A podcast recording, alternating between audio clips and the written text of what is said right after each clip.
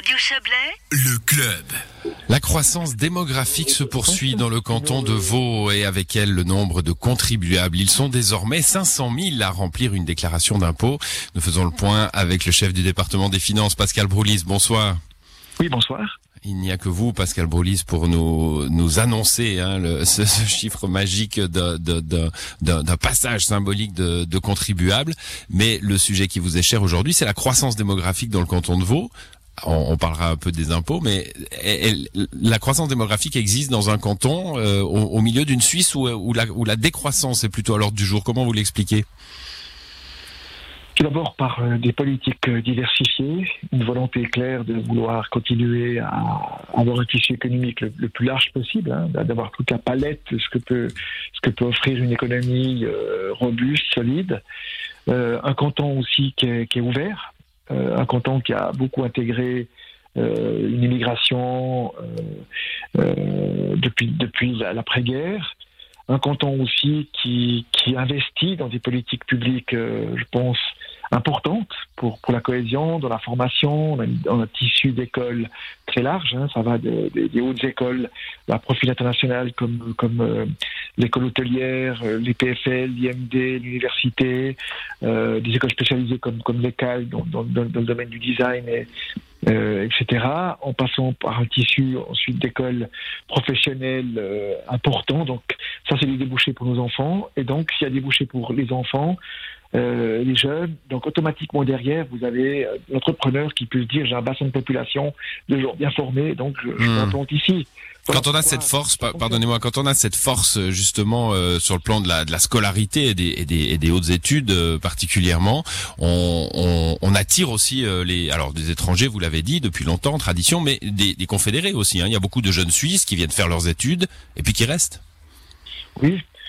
Oui, parce qu'après, si vous avez une dynamique, euh, ce qu'on peut appeler aussi un cercle vertueux, eh ben, les, gens euh, se forment, euh, trouvent, trouvent ensuite des débouchés parce que l'entrepreneur investit ici, et puis ça crée automatiquement une, dynamique constructive. Donc voilà.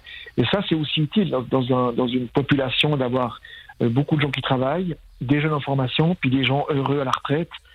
C'est utile, c'est un tout, c'est un, un mixte. Et donc, plus la pyramide des âges est jeune, et mieux c'est pour, euh, Hmm. pour une collectivité, pour, pour, un, pour un pays.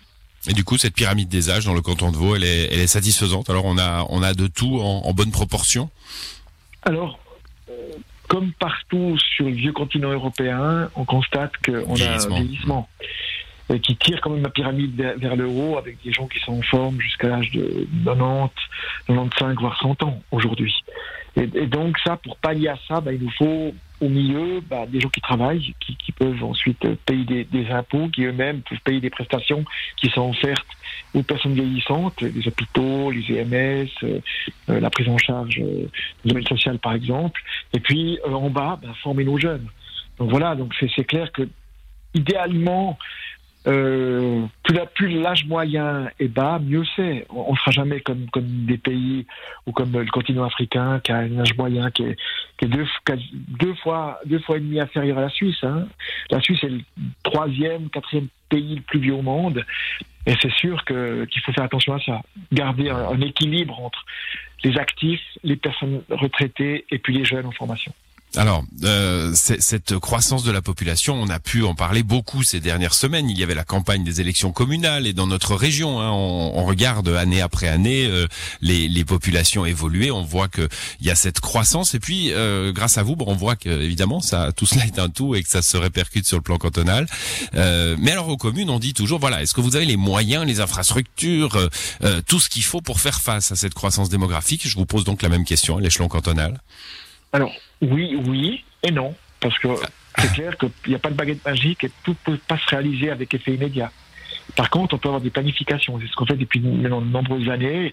Planification de transport public. Donc, si je prends le Chablais, ben, il y a pas simplement de projets maintenant qui sont, qui sont en préparation, qui, qui, vont trouver leur marque euh, au niveau des cadences ferroviaires, euh, de, de. On prend l'aspect hospitalier, enfin, ben, l'hôpital s'est ouvert. Hein. C'est un- une infrastructure lourde euh, de proximité, un hôpital euh, comme, comme Réna. Après, vous avez euh, ben, les infrastructures de type euh, hôtelier ou touristique. Et là aussi, le canton est venu en appui avec des sommes de plusieurs dizaines de millions. On, on, appuie pour renouveler, pour renforcer les infrastructures touristiques dix, quatre saisons dans, dans, dans le Chablais et ainsi de suite. Euh, on construit un gymnase, hein, donc il y a un projet de gymnase euh, pour Chablais à Aigle qui sera implanté. On a racheté l'ancien hôpital qui a été désaffecté. Donc voilà. Mais vous pouvez pas, à la question, vous pouvez pas avoir une simultanéité. Tout ne peut pas se faire comme ça de coup de paquet magique. Par contre, cette planification, ben, elle permet de ne pas gaspiller l'argent parce que d'accompagner cette croissance démographique. Et on voit que depuis plus de 20 ans, quand on a enregistré un tiers de plus d'habitants, ça s'est fait globalement assez bien sans tension entre les gens. Mais c'est vrai qu'on ne peut pas avoir une simultanéité. Il y a toujours des fois un, petit temps de retard, et puis après on le rattrape. Puis après, il y a une pause, puis après, ça, ça redémarre pour soit renouveler l'infrastructure, soit la, la consolider et mmh. avoir une extension. Une dernière question, Pascal Broulis, vous disiez euh, on, fait des plans. Parmi dans, ces plans, il y a évidemment des projections sur ce que sera la croissance démographique euh, pour ces prochaines années. Est-ce que vous, vous, voyez la courbe continuer à, à grimper ou, ou enfin, quelles sont vos, vos, projections? Alors, je vous donne d'ores et déjà rendez-vous à une prochaine conférence de presse ah. qui est prévue à fin avril, euh, où parce que tous les cinq ans, on revient avec ce qu'on appelle les perspectives démographiques. Et donc, euh, on présentera les, les, les perspectives démographiques euh, le 20 avril prochain. Euh, la perspective euh, au niveau du canton jusqu'en 2040. Donc avec ça, on verra que le canton va continuer à avoir une croissance démographique utile, hein, c'est-à-dire un équilibre entre ceux qui vieillissent, les jeunes, et puis les, les gens qui, qui, sont au milieu, qui travaillent euh, ou qui sont en activité. Donc voilà, ça, c'est là qu'on présentera ces, perspectives démographiques horizon 2040. C'est prévu le 20 avril prochain. Mais je vous dis oui déjà. En préambule, oui, le canton devrait continuer à enregistrer une croissance. On l'a, on l'a bien entendu et on y sera, à, n'en pas douter. Merci à vous, Pascal Broulis. Bonne soirée. et bonne soirée. Au revoir.